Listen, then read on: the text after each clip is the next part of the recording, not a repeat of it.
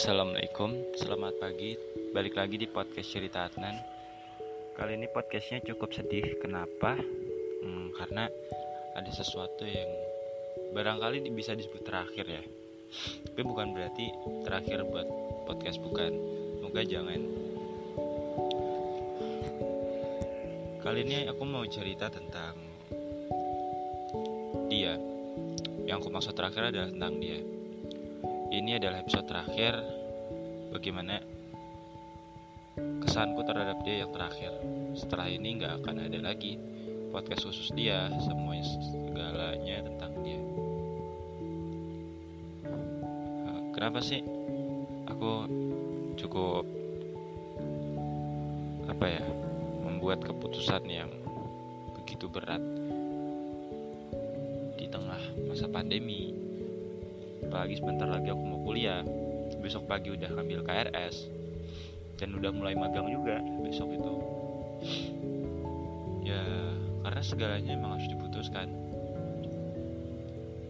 Bukan karena dia beban ya, bukan. Tapi karena emang harus melepas aja. Oke, kita mulai ya. Perlahan-lahan. Aku kenal dia namanya sejak SMP.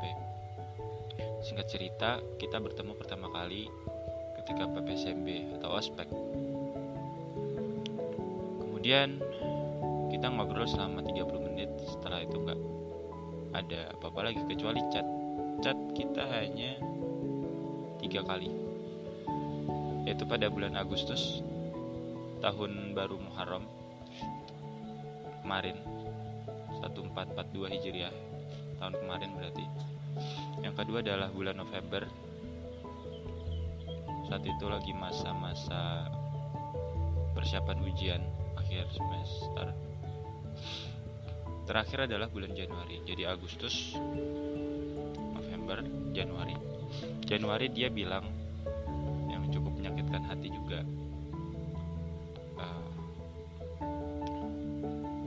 Bulan Januari intinya dia bilang untuk aku disuruh menjauh sebenarnya dari dia.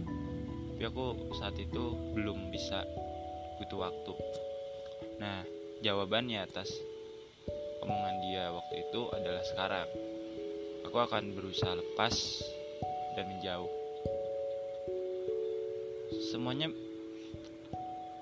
terakumulasi dan diakhiri oleh tadi pagi aku baca sebuah novel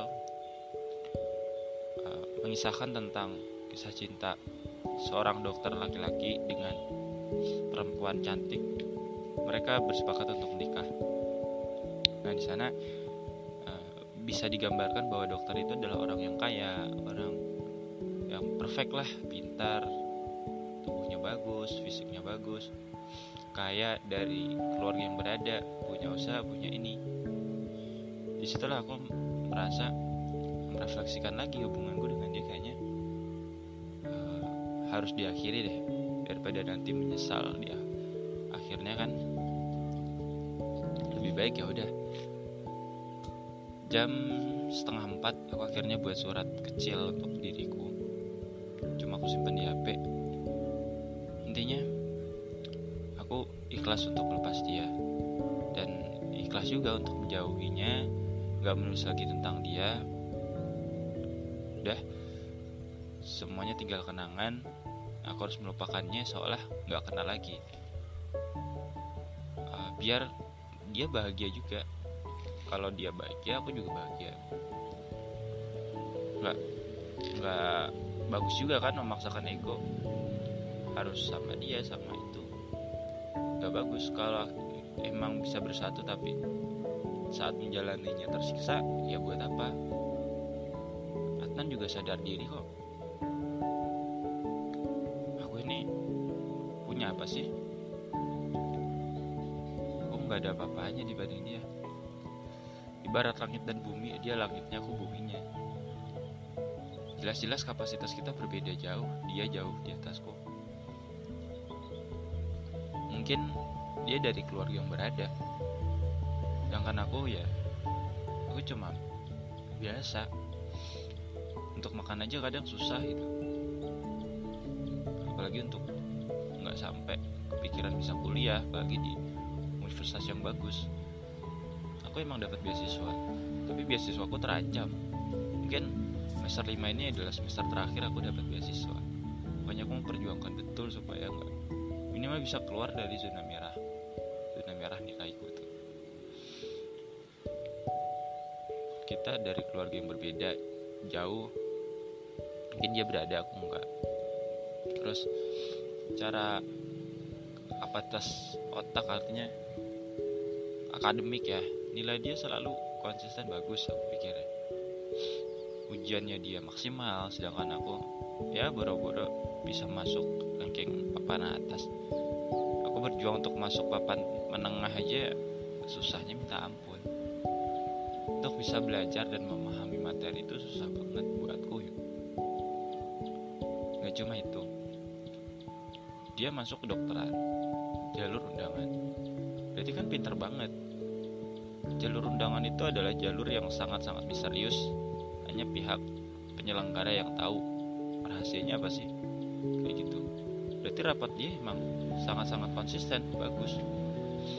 Bandingkan aku yang cenderung menurun, ya boro-boro lolos di jalur undangan, dapat kuotanya aja enggak. Aku jadi ingat waktu teman-temanku dapat ya, dapat kursi, maksudnya kesempatan untuk jalur undangan bisa maksimalin itu, aku nggak dapat. Jadi ada 30 orang ya di sekolah, satu sekolah dari 216 orang cuma 30 orang yang dapat kesempatan itu, dan aku nggak dapat. Dan dari 30 itu kalau nggak salah cuma 10 atau 15 itu yang dapat, yang keterima jalur undangan.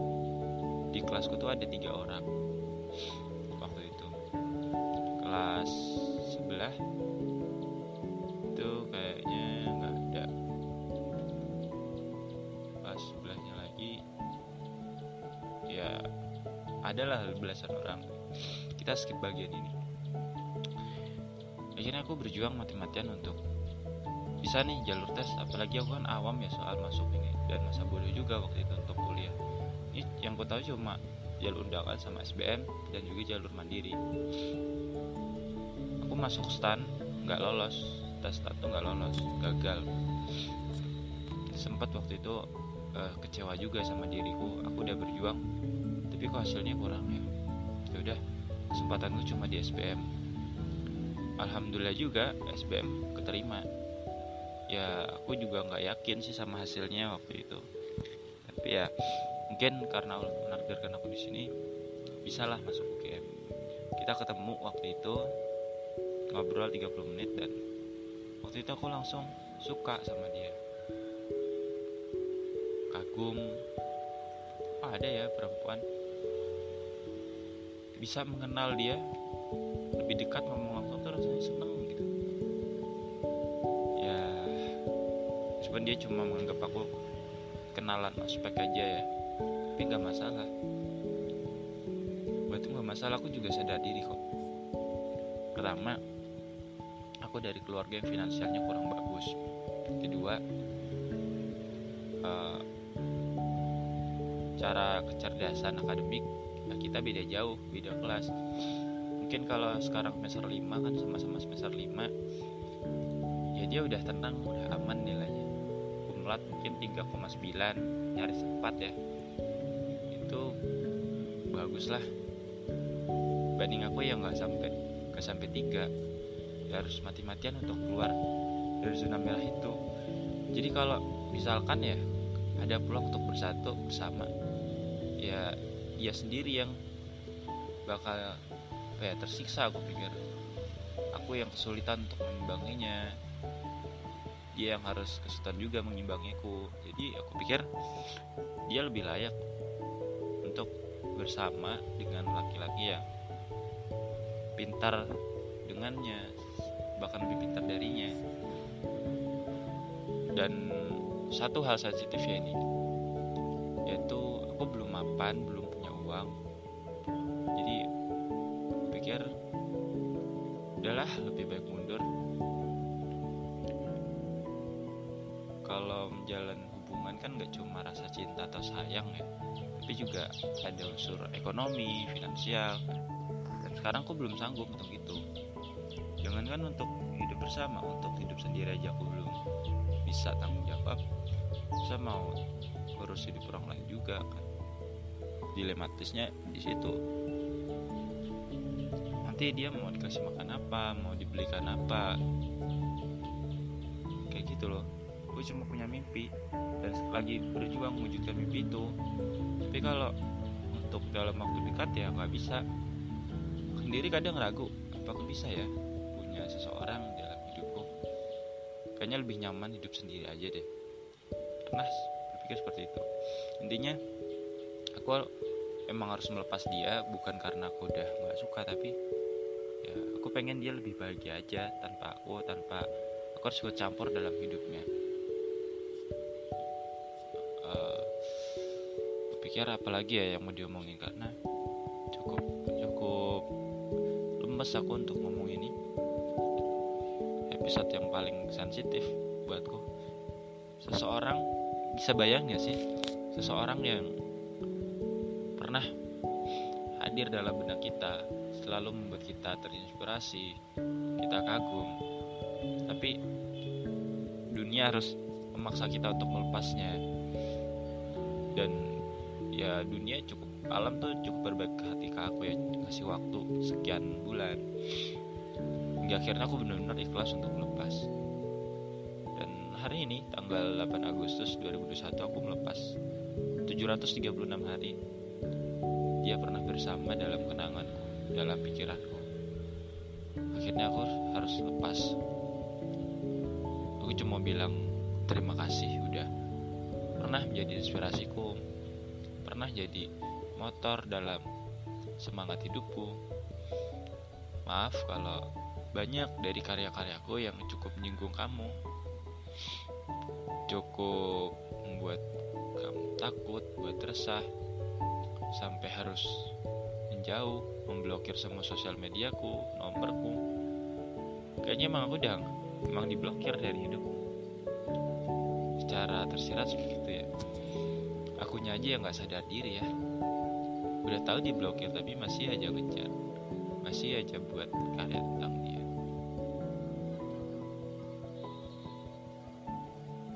Ya udahlah, gak apa-apa.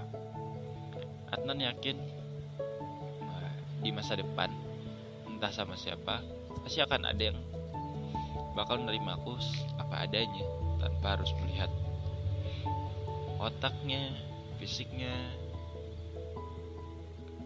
hartanya, jabatannya. Ya pasti ada lah. Pun aku juga kurang yakin ya berapa persen perempuan seperti itu.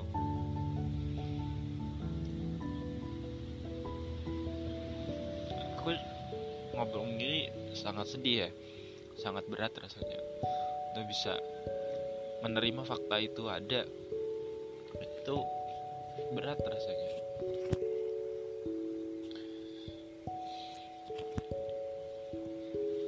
Apalagi sekarang aku lagi drop banget, butuh orang yang bisa memberikan aku semangat langsung. Tapi gak ada gitu. Chatku sepi, gak ada yang tanya kabarku atau apa. Tapi gak apa-apa, aku juga bukan pusat dunia kan. Setidaknya aku masih punya diriku untuk memberikan semangat. Aku menulis untuk diriku sendiri sebenarnya. Itu semua tentang diriku. Aku yang lemas, maka aku memberikan semangat untuk diriku, untuk tetap maju, jangan mundur, untuk tetap menulis, tetap buat podcast meskipun gak ada yang dengerin. Sebenarnya cukup kecewa sih. Misalnya gini ya, kita udah ngomong, udah riset,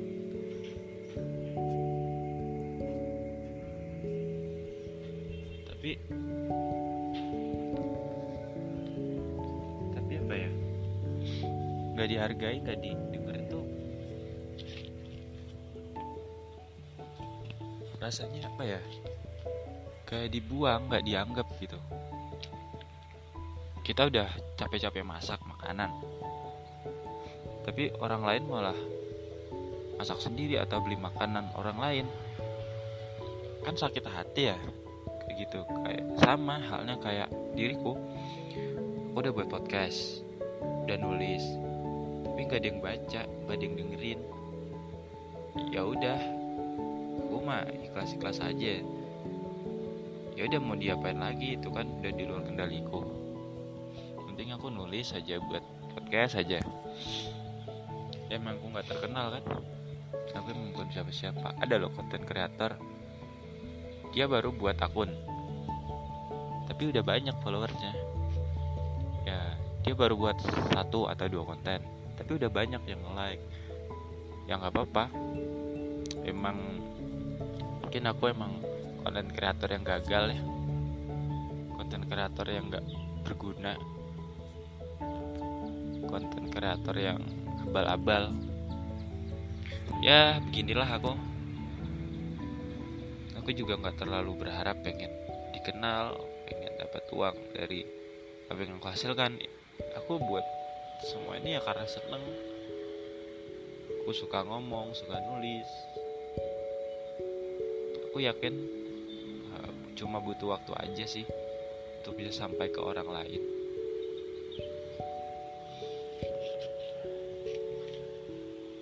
Oke, kayaknya itu aja ya, aku cukupin intinya di episode kali ini.